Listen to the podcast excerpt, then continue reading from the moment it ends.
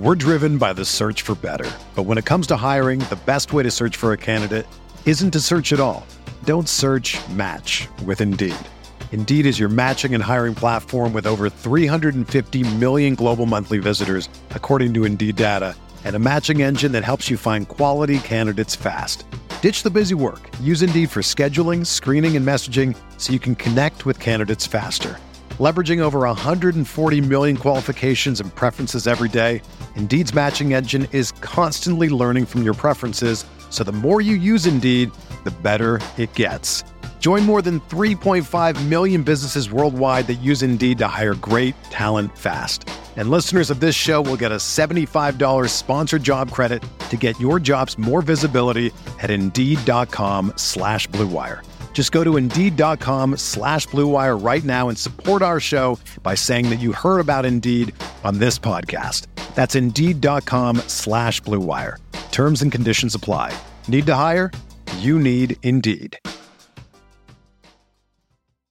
This is Tyrese Haliburton, and you're listening to Setting the Pace.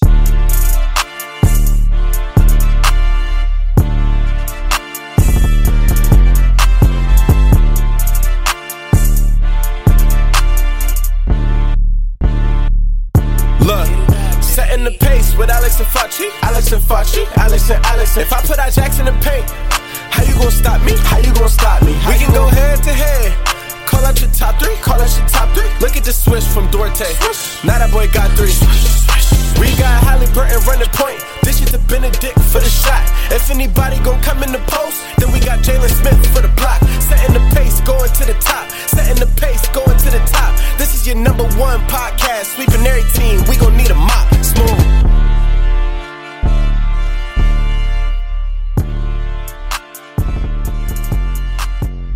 Happy Monday, everybody. We are doing a mailbag podcast for you. You're probably going to be listening to this on a Tuesday, but it is our Monday mailbag as we try to do here frequently on Setting the Pace. I'm your host, Alex Golden. I'm joined today by the one and only Michael J. Facci. Facci, let the people know where you just got back from over the weekend. Mm-hmm. Oh my god, you guys, Alex, Alex is sick. I mm. mean, he he gave me a call over the weekend. He goes, "What are you doing?" I was like, "I'm actually going to visit my my brother down in DC," and he's like, "Just couldn't stay away from the Wizards, could you?" And I was like, "Why did I even tell him what I was I, doing?" I was like, why did you tell me that? That is just like I- I ammo just- for me.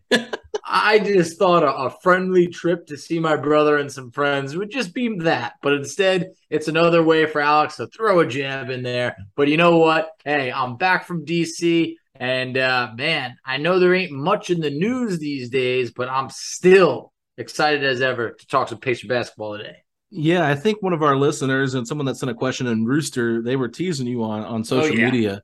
They Good said, "Wha- "Who's your favorite NBA team and why is it the Wizards?"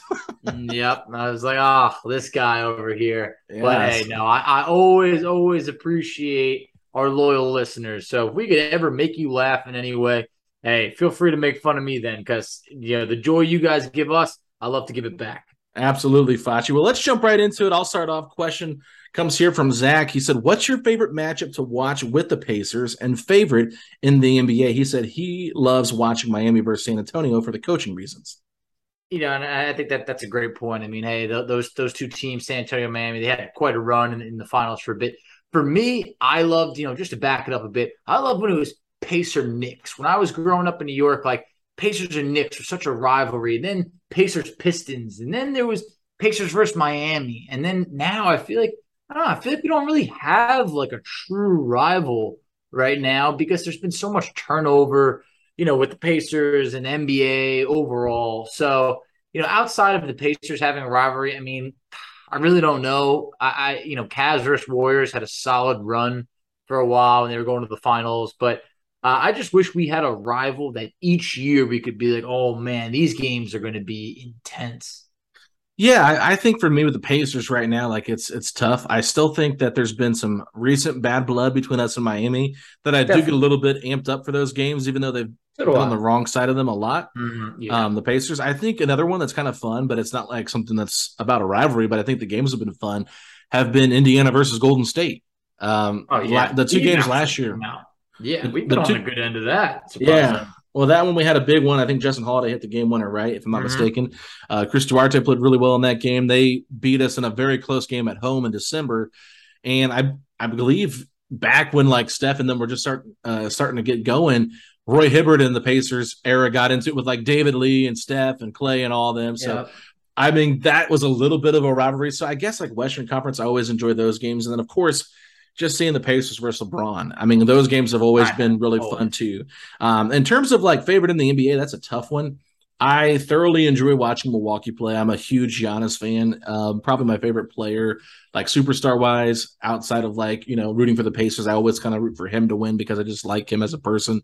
Um, but I will have to say, like, watching Phoenix play Dallas in the playoffs is really fun, and I'm kind of looking forward to seeing that matchup for the future because I love the Luka versus Devin Booker stuff because Mhm. uh all the all the off court like not off court but like all the stuff in the middle of the game where they're like making fun of each other like I thoroughly enjoyed that. I think those two teams have a chance to maybe become rivals where it's like Luka and Devin Booker are so young. They're like, I- I'll admit, I did like that. I, Yeah. I do love me some Luka. So like I feel like when Luka turned it on and they really like were were beating on the Suns, like you could see like that was getting fun. But yeah, I just feel like there's been so much turnover in the NBA that you're not getting those same rivalries as, as you did before, you know, when we were younger and growing up. So I hope we can get some consistency because I really do think that you know gets the fans really invested. Absolutely, Flash. You ready next for the next one? we have Matthew. He said, barring trades, how do you see the depth chart at center going into the season? Obviously, Turner will start, but is Theis Jackson or Bitadze the first off the bench? And how do you see minute distribution? Yeah, this is a good question. I think we've kind of talked about this a little bit, but not like in depth. I think it'd be fun to do an exercise of where we kind of make up our own rotation. Facci, just well, we've done that before on the podcast, and other podcasts do that as well. So I don't want to like you know dive into it too much, but Yeah. I don't know how much Theis really factors into it if Turner's still on the roster. Um, I think you're you're right here between Jackson and Bitadze. Um, for me personally, looking at how many guards we have, if you're trying to play Oshae at the three, then I think there's a chance Jackson plays the four, but Bitadze plays the five. But I think for the small ball lineup, it would probably be Isaiah Jackson for me getting that first nod at the center position, even though he's a bit undersized. I think there's times we're going to see him and Turner play together this year. I think they really wanted to see that last year, but this year they'll have more of an opportunity. And I think Goga, depending on the matchup, he'll get some run, but it's going to have to be against centers that are a little bit bigger. I, I think if you're looking at a team that plays a little bit faster, maybe a little bit smaller, that's where you go with Isaiah Jackson at that at that five. But long term future here, I think Isaiah Jackson's the prospect you should invest the most in. So that's who I think they're going to do it in. And I'm, I mean, I think you're probably looking at 20 to 22 minutes a game, 24 minutes a game for Isaiah Jackson. Um, if he's getting that role, I think if it's Goga, you're looking anywhere from 18 to 20, and that's probably the best I can see it. And then Turner will get the the most minutes out of anybody. Uh, if you're playing Isaiah, Isaiah Jackson like 24, you're probably looking at Turner close to like 28, 30. Yeah, I mean, I you know, obviously with the obviously Turner starting over there, Daniel Theis is someone I just do not know where to really put my my thumb on it of like, you know, what what is this guy's role? Is he, is he going to be here? Is he not? I know we'll get into that a little bit later on, but I, I'm with you. I see Isaiah Jackson as the primary backup center. I think he'd also be the primary backup for it. He's going to be just that. You know, it, it, it all depends on what Oshae is really doing over there, just like you mentioned. But I see Isaiah Jackson as he should be the backup center over there behind Turner. Um, and then at that point, Theis, I don't know. I mean, how active is he going to be? Is he just going to be an insurance type center over there? Gog was going into the final year of of his contract over there, where you, you got to know are you doing this or not? Um, so, man, uh, as a, as a minute breakdown, I guess I overlooked this initially, but last year Isaiah Isaiah Jackson played uh, 15 minutes per game. I would really like to see him in that 22 minute per game category, like right over there. Uh, Turner, he played last year 29 and a half minutes per game. I mean, hey, there's no Sabonis over there. You would think he could be heading towards, I don't know, 30 plus. It's really not that big of a difference, but you would expect an uptick in minutes. Theis, I really, I mean, how, how many minutes are you looking at for Theis? I really don't know here. I would say zero right now. Just That's what, yeah. he's not going to be in the rotation unless there's That's, foul that's trouble. what I'm saying. I'm at the zero to ten mark where it's just like maybe it could be a couple minutes here. Yeah. It could be a stretch where he's not really even seen. You know, I, I think that it's looking like that, but I feel like Goga in the final year needs some run, but it might not be consistent run. Hopefully he's in in the rotation over there, but at times it wouldn't surprise me if he's just not. But if the Pacers really aren't playing for anything, you know, why not be giving him some run? Yeah, I think a couple things here. One, if Turner's on the roster, you're still trying to look at maybe uh, getting a trade value a little bit up. We're going to talk about that later. But I also think one thing to point out is Rick Carlisle does not keep a consistent rotation. I think we mm. learned that early on last year. He does play with a bunch of lineups over the course of the season, and with the team kind of being in that mode where they're probably looking for more losses and wins to try to get a chance at Victor Wembanyama. I truly believe that this is a team when you're looking at this rotation specifically where guys are going to probably play some games and then be off the next night. So it wouldn't surprise me if we see, you know, Isaiah Jackson maybe get cut short of the rotation sometimes and maybe go get a chance every once in a while. Uh, not because they're punishing Isaiah, but they just got to find opportunities to develop these young guys. And I think if they're keeping Goga, they got to give him a chance to prove himself once again and give him an actual consistent role. Because uh, if they don't, then it's like, really, like, I get it. Like, me and you both think that it's time to move on from Goga, probably. Yeah. But at the same time, if you're unwilling to trade him to create the cap space for a guy like DeAndre Ayton, that to me shed some light on what they're thinking about maybe Goga's long term. Like this is a chance for him to prove it. So um, that's where I'm at with that. Did you have any other thoughts on that? Or are you ready to move on? Yeah, I, just the last thing I'll throw in is, and we've talked about it for a while. Like Goga showed more last year than in his previous seasons. Like yes, the team was at its worst, but like we did see him have games, uh, you know, dropping you know 15 to 20 points and racking up a, a, bunch of blocks. And there were some games where the three ball did look good, like not many of them, but there were some. So it's just like, yeah, you, are right. If they weren't going to just flat out cut him or, or dump him or anything like that in a lost year, it's like you might as well take one last look at him compared to a guy, you know, like Theis that you know is not going to be here long, long term. Maybe he's here for the year, but at that point, he Goga's still 23 years old. Like yeah. there, there could be something there. Not maybe much, but it could be something. Now I'm ready to move on. Yeah, the Pacers don't want to make the same mistake the Suns made with Jalen Smith and cut a guy yeah. too early in his career. So, but they got to find playing time for him. That's the biggest thing here. But let's move on. Dustin said, Can you please explain to me how the Pacers view TJ McConnell as an NBA level backup point guard? Shaking my head while deeming Lance as borderline not worthy of a roster spot. Lance is greater than TJ. I think I saw this tweet when it happened, Dustin. It might have been someone else, but I know where you're coming from because you're coming from the like, if these two players played one on one, like Lance would absolutely cook McConnell.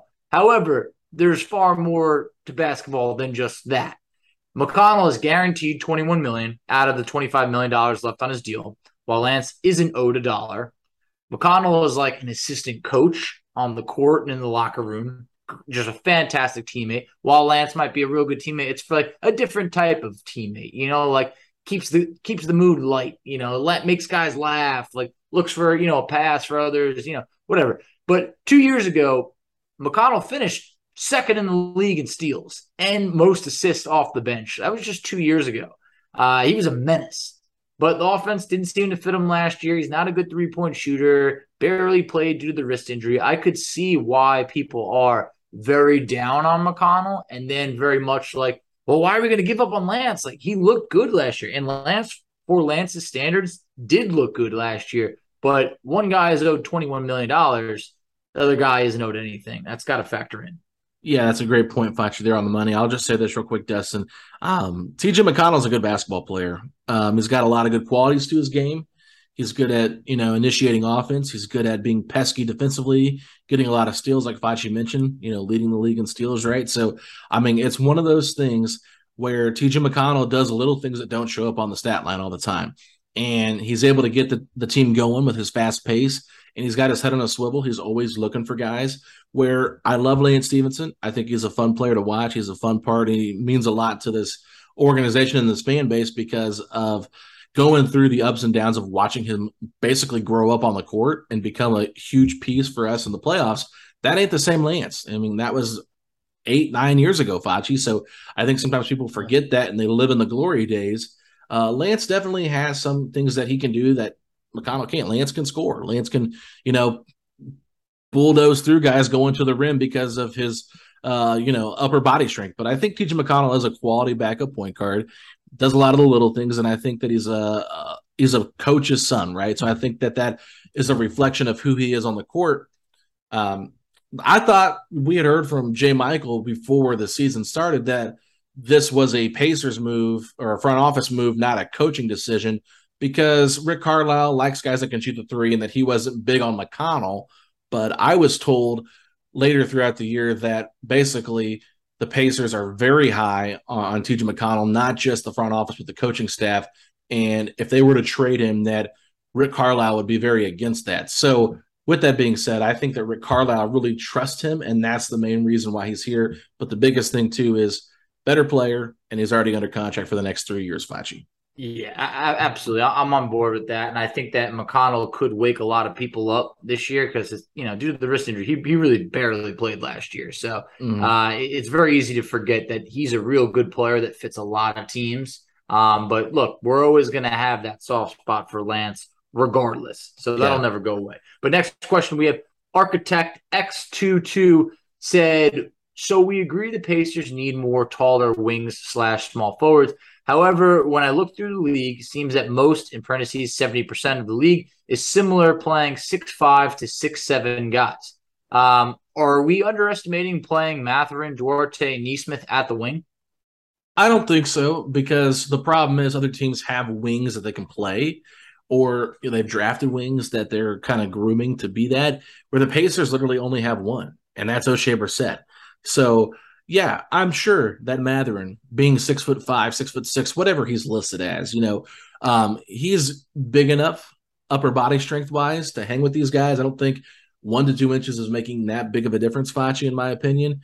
But you want to see guys like in that six eight, six nine range that can guard one through four, where I don't feel like those guys can hang with the guys like Tobias Harris. And that's what you want, like that type of player that's probably more of a four, but can play a three. You just don't have guys that can guard like that. So personally, for me, you can never have enough wings based on how the NBA is going. I mean, I look at what the Clippers have done with their roster, and they are jam packed full of wings. So I, I, wish that the Pacers had more, you know, in their back pocket. But I, I, would say that for this season, it's not a big deal. But moving forward, um, I, do think that it's going to be problematic, and I think that's something that they're probably going to try to address uh, during the draft. If they're unable to get Victor Wembanyama, I think they're going to look for another wing type of player. But at the same time, you know, who knows what's going to happen in 11 months. So uh, overall, I just feel like we're not underestimating it, but I do think that they can hold up for this season. Yeah, I mean it, it's it's going to be interesting to see because you know break it down. Look, Duarte played you know a lot the two last year. Mathurin hasn't logged NBA minutes yet, and then Nesmith wasn't on the team. So you know we do want to wait and see you know what's over there because we've talked about a lot. Hey, if Mathurin's starting at the two, then you got to sw- you know slide Duarte down to the three. But at the same point, you can't have enough of, of these of, of these wings. You can't. And then when you're talking about the Clippers, I mean, I just feel like Paul George and Kawhi Leonard, those are like your prototypical wings where yeah. it's like they just don't grow on trees, man. No. It's crazy that we had one of them. Well, technically, could have had two of them, but you know what? It, it, it's Stop. that's a whole story for another day. Anyway, on, man, look, really? I, I know we don't need to go down that route. Anyway, look, Haliburton was quite complimentary of Mathurin's size and strength to guard wings. I, I feel like it, it's it's going to be interesting. I want to see it happen, but until we've seen it happen, it's all right to say, you know, are we are we underestimating them? Maybe we are, but I want to I want to see it first. But at the same point, to your point, yeah, get as many wings as you can. Yeah, for sure. And I'm just kind of looking at their roster now. The the Clippers. I mean, you got Marcus Morris, you got Robert Covington, you got Nicolas Batum. Um, You've also got Amir Coffey, who is six foot seven. So I mean, I'm just talking Rodney Hood's on that roster now too at six foot eight. You just got a lot of lengthy guys that are a little bit taller. And, uh, you know, I think that it does make a difference just because of their ability to do what they want to do. But moving on, Walter wants to know at what point will Myles Turner's trade value be the highest? So there's two different dates or so that you could do it. A could be after December 15th when players who just signed are eligible to be traded, or flat out at the trade deadline. So I'm going to lean towards the trade deadline because usually that's when teams are faced with a hey, it's now or never if we're going to upgrade this team. But also another thing, Myles has started the last few years hot from three, like shooting 40%, and then it's kind of dwindled off. So if you are to make a move a little bit earlier, and the Pacers do tend to make moves, you know, they, they've they've made some moves a little bit earlier in the season, like when they traded Victor Oladipo, no one really expected that. Or, you know, for uh for they traded LeVert before the actually it was right around the deadline, actually. So I, I would say the, the, trade deadline because I, I think teams' backs are against the wall. But last year, if Myles was healthy at the deadline, I think he would have been really appealing for teams looking at him to have a year and a half left on his deal. So I leave yeah. that. Yeah, no, I, I think you bring up some good points. I don't think it's before the season starts at all. Um, at all. Right now, his value is pretty low. I would say it's probably at his lowest than where it's going to be all season. I think that if he's able to, unless he gets hurt again, so that uh, that's the caveat there. But I do think like if Myles is able to come back and play really well with Halliburton, I think there's two things you got to look at here. If the Pacers are losing a lot, Myles' value is not going to increase that much, even if he's averaging 20, 10, and 3. I'm just going to be honest with you because they're going to say, well, he's on a bad team padding stats. We're not buying into that that much. He's going to take a lesser role on a team that trades for him. Okay. That's kind of where you have to look at that. Now, if the team is playing about 500 ball in the first couple of months, and it's because Turner is having a big impact as that solo center, then his value is going to be at the highest. I think come the trade deadline, you're going to have more suitors though, because teams are going to start getting more desperate, which doesn't necessarily make his value higher, but I do think that there'll be more suitors. But we also know Myles didn't get it to the trade deadline last year. So how do the Pacers manage his minutes? You know, you talked about 30 minutes in the first question or second question, whatever it was. And that's the thing. Are they going to monitor his minutes? Are they going to sit him on back to backs? Are they going to try to take care of his body overall? Number one, so he can get that extension that he wants. And number two, they can get that trade that they want. So I think that's another thing to look at here, a big factor in all of this. But I would say that it's probably before the deadline. And I, I, I mean, I'm talking like maybe middle December, maybe uh, early January, when teams don't necessarily feel as forced to make the trade, but a team calls and says, "Hey, we'll offer this," because they don't want to have to be competing against other teams for Turner at that point. But I, I go back to what happened during the offseason when the Rockets traded Christian Wood, and I kind of feel like that's what you're going to get back in return for Myles Turner in terms of value, um, just because he's on that expiring contract, and teams are probably looking at him as on a bad team like Christian Wood was with the Rockets, a team that's tanking, and his value might not be as high as the Pacers want it to be. So you're talking about uh, a bad first probably and salary filler to go with it. But I blame the Pacers honestly for kind of devaluing Myles by constantly having his name in trade rumors for the past five years. Oh, easily. And they they've done it to themselves, and, and so now they're getting to a point where unless he just balls out and they want to extend him, that they're going to be you know trading twenty five cents on the dollar in terms of you know trade value here, Foch. I just feel like whatever trade is to happen, people aren't going to be thrilled with it. They'll be the no. camp that's that's just like, all right, great, like the, the the rumors are over. We got a pick, but then it's like, I don't know, what if, what if it isn't a pick and it's just like, man, that's the best we can do. But you got to always imagine that the front office knows more than the fans do, and yeah. if they know he's not going to resign, then whatever deal they'll take, I'm sure will be the best deal that was on the table. Similar to you know, the Paul George deal, just to quickly go off off on this, not a whole thing, but like we all thought like Sabonis and Oladipo, what what is this? They got two players that were under contract for a few years that still had a lot of promise to them when everybody was was pretty uh pretty uh unpleased with, with that deal when it first happened. And mm-hmm. you know, that's so you just got to trust the, the front office when they finally pull trigger on a deal it'll be because there was not really any other better deals out there.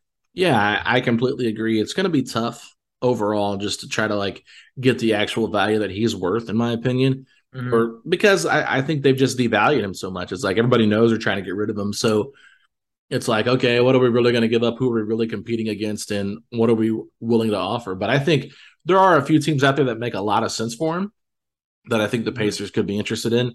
And maybe we can get to that later. But um, in terms of like overall fit, though, I just he could fit in Indiana for sure, but oh, at yeah. the same time, um, I just feel like the writing is on the wall with everything, and I, I, think the Pacers are more eager to move on than maybe I think that is being portrayed out there. I don't think Myles is as eager to move on maybe as people think, But Agreed. I think the Pacers might be more eager to move on because uh, I, I, think the the writing's on the wall of how they've handled up trying to upgrade the center position.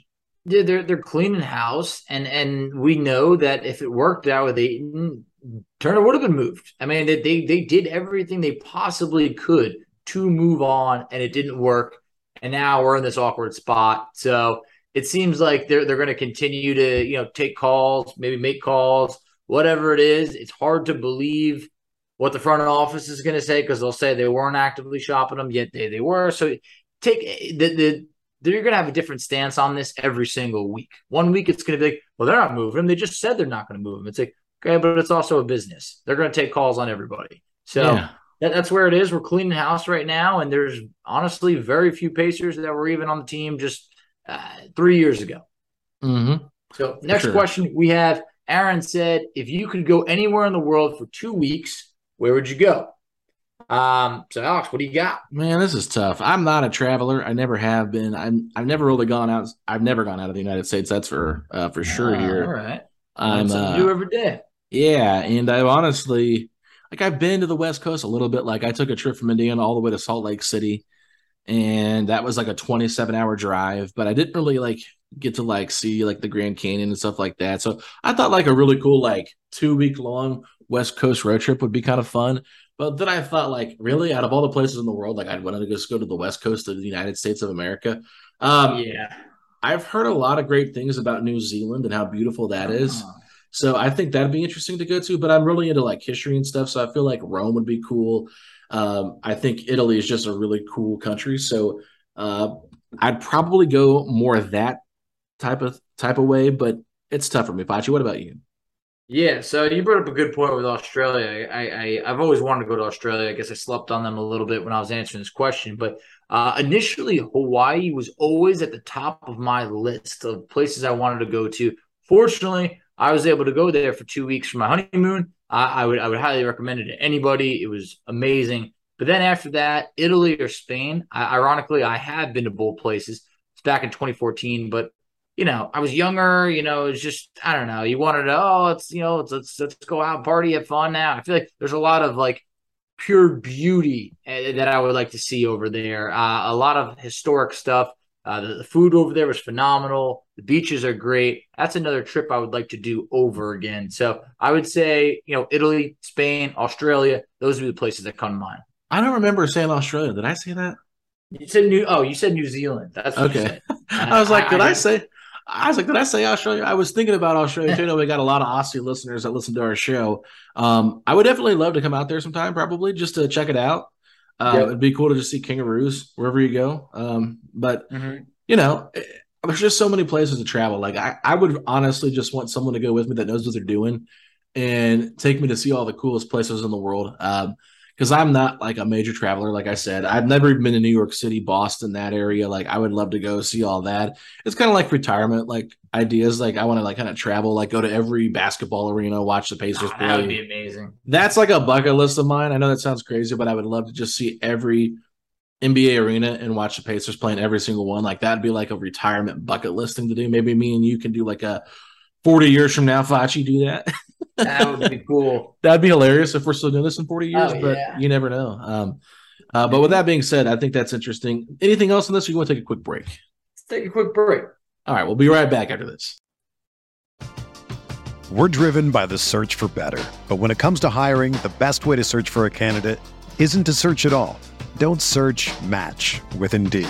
Indeed is your matching and hiring platform with over 350 million global monthly visitors, according to Indeed data, and a matching engine that helps you find quality candidates fast.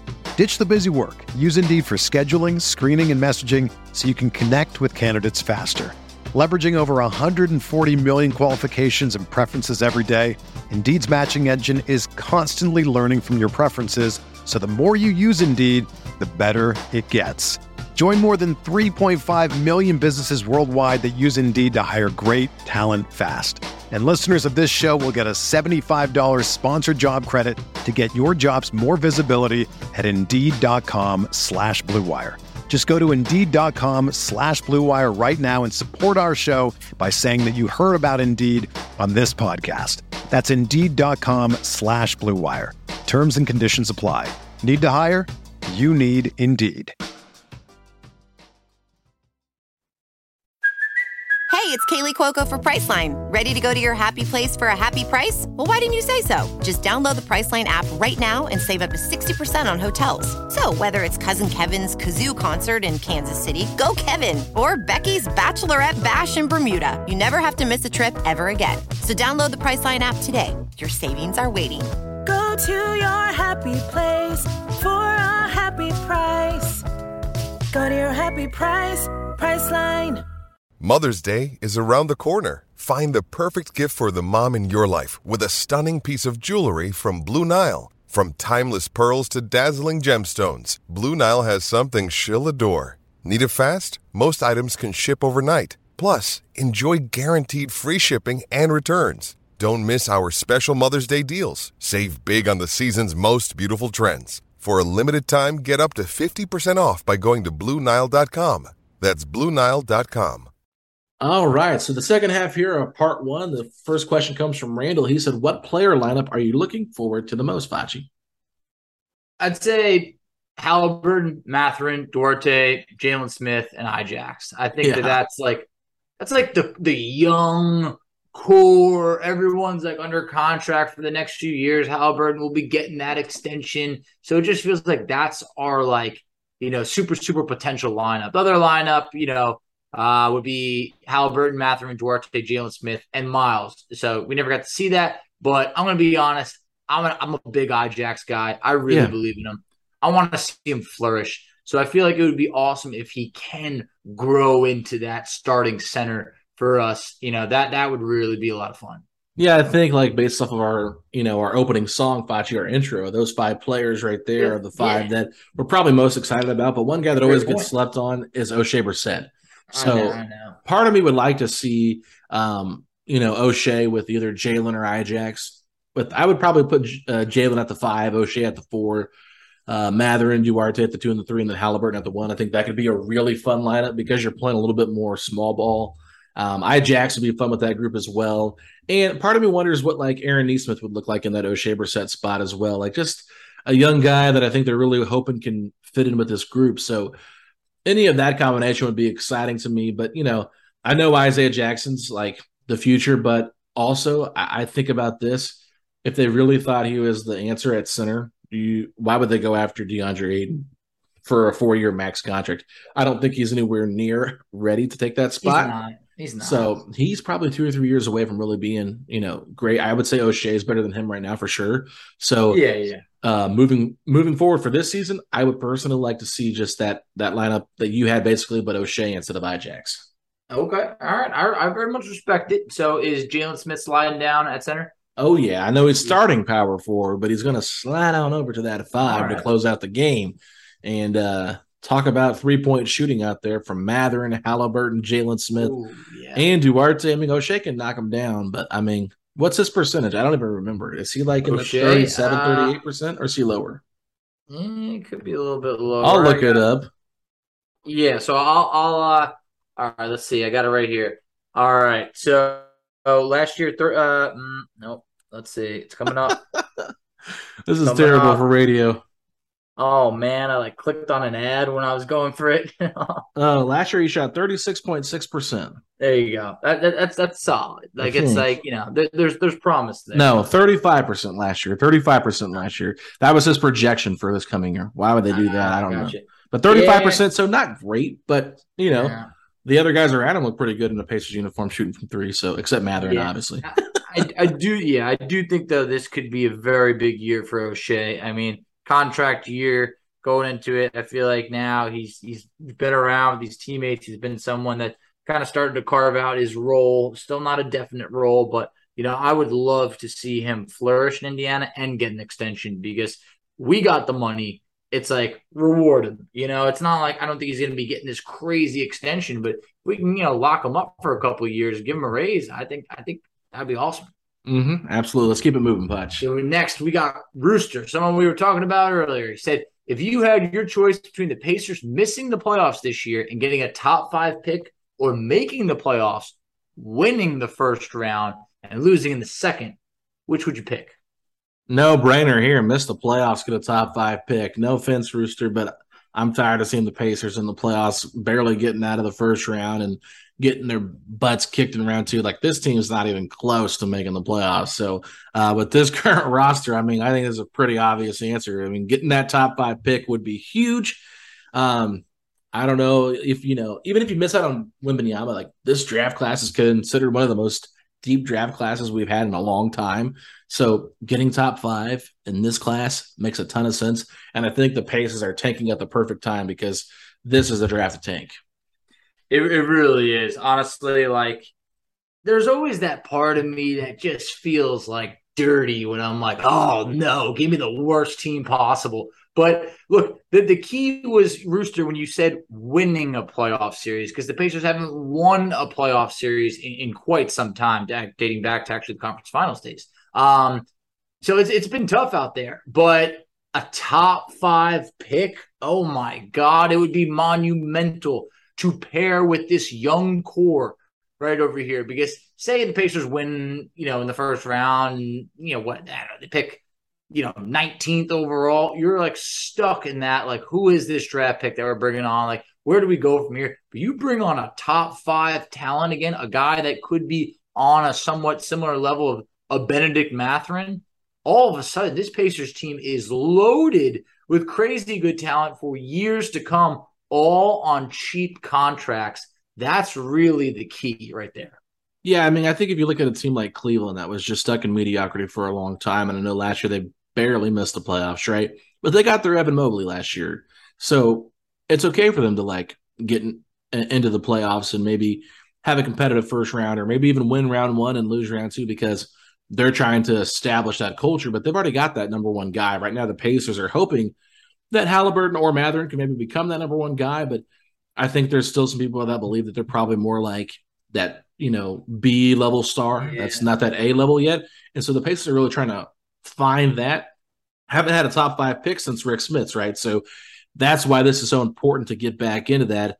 Obviously, Rick Smits was not an A level star, but with this talent that's coming in, there's a lot of wings out there, and that's a position we desperately need. So, uh, obviously, your your best player in the in the draft is a center, power forward center. So, um, kind of just a freak of nature, right? so, oh, like that's imagine. that's why everybody's like, all in. Like there's like five or six teams that are like all in on tanking this year.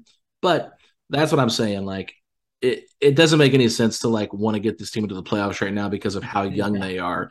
Uh, this is all about development this year and taking those losses for the better of for the betterment of the team. And the only thing worse than getting this Pacers team in the playoff would be not even being good enough to get in the playoffs, but also being too good to tank where all of a sudden we finish with like the 11th overall draft pick or like 13, something like that would just be so brutal. Yeah. Because this is the year that you got to bottom out. Like you really do. And you, when you talk about, you know, Victor being available over there, if Myles is heading towards free agency, all of a sudden you bring in, you know, Victor all, for nowhere even close to what you were going to pay Ayton. Whew, the, the options are endless at that point. Yeah, for sure. And I also think one thing to keep an eye on here, Facci, is you know the reason why we heard the the Buddy Hield and Myles Turner rumors for Russell Westbrook. That just makes the team that much worse. So you well, know, that's a, that's a bottoming out type team, right? There. It's it's exactly what I think would happen because they see the bigger picture. Like, okay, we'll get two future first round picks. We really don't need more 2023 first round picks. We already got three. Like, sure, we'll take like five of them if we can get them. But at the same time, it's like are you going to really draft all these guys and where's the roster spots for them? Like, no, you're not going to do that. So to me, it makes more sense to try to get those future picks. We kind of talked about this already, but I just wanted to bring that up because of how important it is. But let's move on. We've kind of stayed on this topic too long. This one comes from Jordan. We'll be able to answer this one pretty quick, Facci. He said, Do you see Daniel Theis being on the roster opening day? If so, do you think he would stay the whole season? A week ago, two weeks ago, I was like, this man's never going to don a Pacer jersey. Like, it's just not going to happen. Now, all of a sudden, it's just like, how much more cap room do we need to create? Like, the, Pacers already have like like thirty one and a half million dollars available in cap space, so it's not like we need to just dump him for like a second round pick. But at this point, I mean, if if a team really needs that, I know you brought up the Clippers before. It feels like too good of a fit. Like it's like that'd be perfect. But I think Theis will probably be on the team. I don't know, you know, what we need to do to to trade him. What what really suitors there are out there. So I think he'll be on the team without much of a role unless there's an injury or anything. But I don't see him as a long term piece on this team. All right, Facci, let's look at it this way. What is your percentage that he finishes the season as a Pacer? I guess like 33. Okay, so you think he gets dealt by the deadline? I, I think he very well could. If the Pacers are to make like uh you know get involved in some type of deal, maybe like a three three team deal, I think Theis could be you know some salary that just kind of fits in there. I mean, for crying out loud, Torrey Craig got traded last year for Jalen Smith. Okay, I I don't think that's be some three team trade. I think personally for me, it's just like a team might lose a guy to an injury or yeah. you know there's you know and Theis isn't really getting a whole lot of run or the Pacers play him a little bit here and there just to kind of keep his legs fresh that kind of thing or I see my Golden State calls and they you know they need some center depth because somebody got hurt or or whatever you know or or someone not, comes knocking on your door because like we said the Clippers they they need some more center depth. They realize that they can't do it with just one center. So that to me is where I think can come into play. Is at a very affordable contract for the next couple of years good veteran that's been on winning teams isn't going to be in that seven eight man rotation when you're talking about you know getting to the east or east or west finals or even the nba finals but he can give you minutes in the playoffs if you need him to. So i i don't think it's out of question that he gets traded this year but i do think that he will be on the roster opening day for sure uh, at, at, this point, I really do think that he's going to be on the roster open day just because, like I mentioned before, like the Pacers don't need to clear any more salary for anything. So there's no rush to get him off. If he didn't have guaranteed money moving forward, I think this man's definitely trade getting traded. But here's the thing looking at his contract right now. So he's got the $8.7 million this year, but then he's got $9.1 million guaranteed the following year. He's also got a 15% trade kicker. It's like there, there, there is enough money left on the deal for a team to not be in love with trading for him. Mm. So this could be one of those where he he finishes the year as a pacer, but then in the following year it just kind of gets dumped into some some bigger deal like that. Either way, I don't see him having much of a role this year. I really don't. Yeah, for sure. Let's move on to the next question. All right. Coming up next, we have, uh, I believe this is Graham or Grammy. Yeah, um, I, I, didn't know how to pronounce this one. So let us know on Twitter how to pronounce your name next time, my man. I'm sorry about that. Question, question was Where do you think the Pacers' young core of Haliburton, Duarte, and Mathurin stand against the rest of the league in terms of future potential? I recently read an article that had us seventh behind New Orleans, Cleveland, OKC, Detroit, Houston, and Orlando. Uh, by the way, I, I thought this was a really good question over here. I completely agree. I thought it was a great question. And honestly, I think that this is probably right. Um, New Orleans has Brandon Ingram and Zion. Cleveland's got, like I said earlier, Evan Mobley, Darius Garland. OKC, they've got uh, Chet, which we're still waiting to see how he looks, but they've also got SGA, who I think is a really good player. Detroit's got Cade Cunningham. Houston's got Jalen Green. They've also got Jabari Smith. Uh, Detroit's also got Jaden Ivey. Excuse me, I don't want to throw that out there. Uh, and then Orlando, I mean, they got Fran, uh, Franz Wagner. They drafted Paolo Banchero, number one over all this year. They got Jalen Suggs. They've got Wendell Carter Jr. So I think looking at the Pacers core against these teams, the Pacers are missing that guy that all these other teams have. So, you know, like Orlando getting Paolo Banchero, like he was the number one guy on my board all year long, pretty much. So there's a reason why I, I think the Pacers are trying are, are, seventh in this group. I'm not sure what other groups you can maybe put against. Maybe Memphis has a better young core, I would say probably. Um, but I don't know if you consider them young. So I still do. Um, I'm yeah. not going to be able to go through this whole exercise because there's too many teams that are young. yeah, yeah.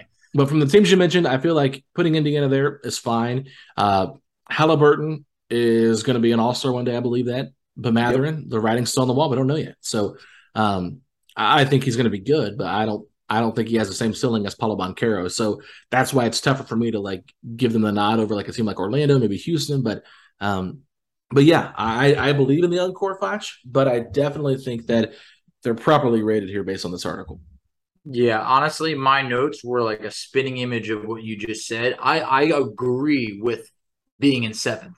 I do yeah. because some of those teams already have all stars or number one picks. Mhm. So while Houston, I, I think they're going to have a, a rough year. You're talking about having now, you know, uh, uh, Jalen Green is a number two overall pick, Jabari Smith is number three. It, it's just guys that have potentially higher ceilings or just really high ceilings. I love the Orlando young core. I really do. And honestly, you were right. The Grizzlies young core should have been there. Like they Yeah. have a really talented young group that's already winning games compared to the rest of this list.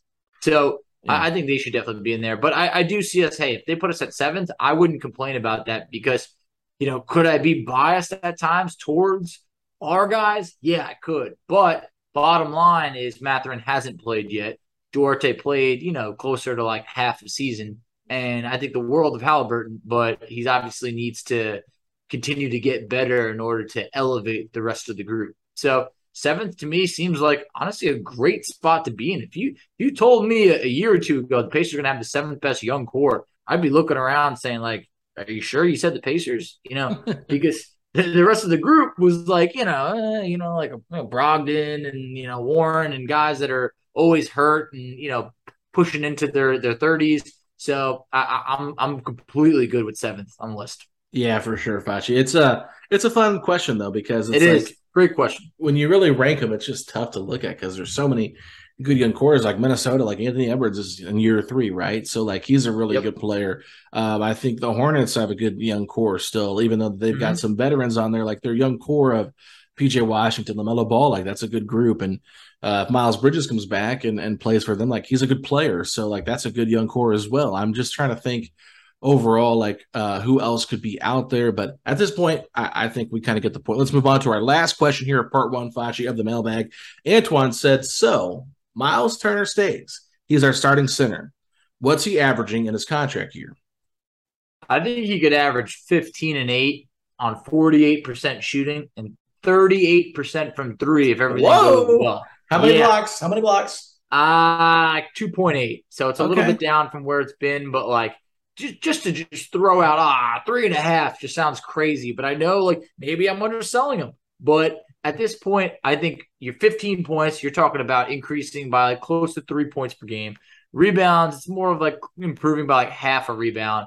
But the field goal percentage comes down a little bit, but that's what comes with scoring a little bit more. And then the three point percentage, that's really where he could make his money because the last couple years we've seen it around 33 34% so if he can have a year where he shoots 37 to 40% from three that's really what's going to benefit him in free agency and where you can get you know a, a couple extra points on the that stat sheet I'm going to go a little bit higher than you, Facci, which sounds Okay. probably crazy, but I'm going to go 16 points, 10 rebounds. 10 rebounds He's getting there, brother. I think, I think he's going to get there because I almost fell out of my chair. I'm not trying to be a hater, but 10 boards. I'd love to see it. I'd love it. I'd love it. I'll be the Man, first I person to be I like, I, was- love every second of this, but 10 would stun me to average. he's going to have to be aggressive on the boards this year to get the contract that he wants. He's playing for more than just the team trying to make the playoffs. He's playing for himself this season, okay? And he's going to have to prove it. Like he wants to get paid, okay? Like that's the bottom line. Like he already said it in an article with Marc Spears, great article by the way today if you haven't read it. Um, but he basically said like I understand the pressure I'm under. Like I'm in my contract year. He's to have to prove it. Like you talked about, TJ McConnell led the team and led the league in steals in his contract year. We know Turner can block shots. He's great at that.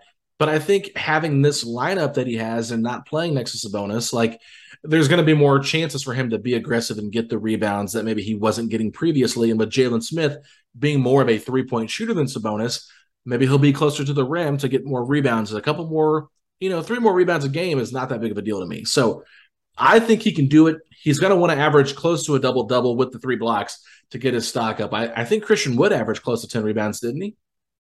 Yeah, he did on just an atrociously horrible team. So I guess Myles could have an opportunity at it. But yeah, you, know, you made a good point. Sabonis was like a vacuum on the rebounds. Like, yeah, that guy was averaging, you know, 11, 12 rebounds per game. So there should be a couple more to go around.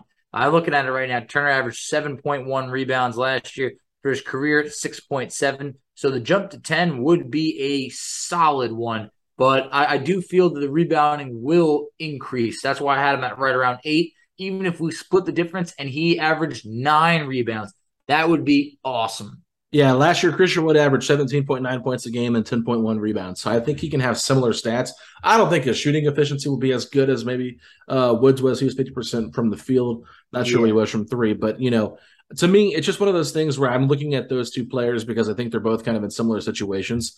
They're not the same player, but they're probably more known for their, you know, outside game, not like really low post bangers, that kind of thing. But you know, I definitely think there's potential there. It looks like Christian Wood shot 39% from three last season. So if Turner could just do that for a year or half a season to kind of get his stock up, that would be huge. That's what I'm saying. If he can shoot, if he can finish the year at 38% from three, average, you know, nearly three blocks per game, you're going to be extremely coveted, like extremely in free agency. So that would get him quite the payday because, like I've said before, you know, everyone always talks about, hey, Turner, oh man, you know, the three point shooting and the blocks, but lately it's really just been the blocks. So Mhm. if he can get the three point shooting up from the last two years at 33% up to 38, I mean, that is how you get paid. Yeah, I think a lot of it's just Myles' mentality. He's going to have to be super aggressive this year, and maybe you know maybe the coaching staff has, has already talked to him about, hey, we want to give you a chance to prove yourself this year, so let's go out and do it. But with that being said, Facci, this is the end of part one. Part two will be released tomorrow, so be on the lookout for that. But let the people know where they can find us at on social media. Absolutely. So you could find us on Twitter at setting the pace three. You could find Alex on Twitter at Alex Golden NBA. I can be found on Twitter at underscore FACCI. You could find us on Instagram at Pacers Talk. You could find us on Facebook at Setting the Pace. You can find us on TikTok at Setting the Pace. And Alex, tell them where they can check us out on YouTube. Go to youtube.com slash setting the pace, a Pacers podcast. Check out all of our interviews there that we put up there. There's some really good ones there. Lance Stephenson, Tyrese Haliburton, and we're about 20 subscribers away from 500. So, ladies and gentlemen, tell your friends, tell your family, tell a stranger, tell your neighbor, tell the person you see at the grocery store or at the restaurant. Hey, go to YouTube and subscribe to Setting the Pace. That'd be great. But Facci, with that being said, if you're excited for Daniel Theis to start out the season as an Indiana Pacer, say these three words. Let's go, Pacers!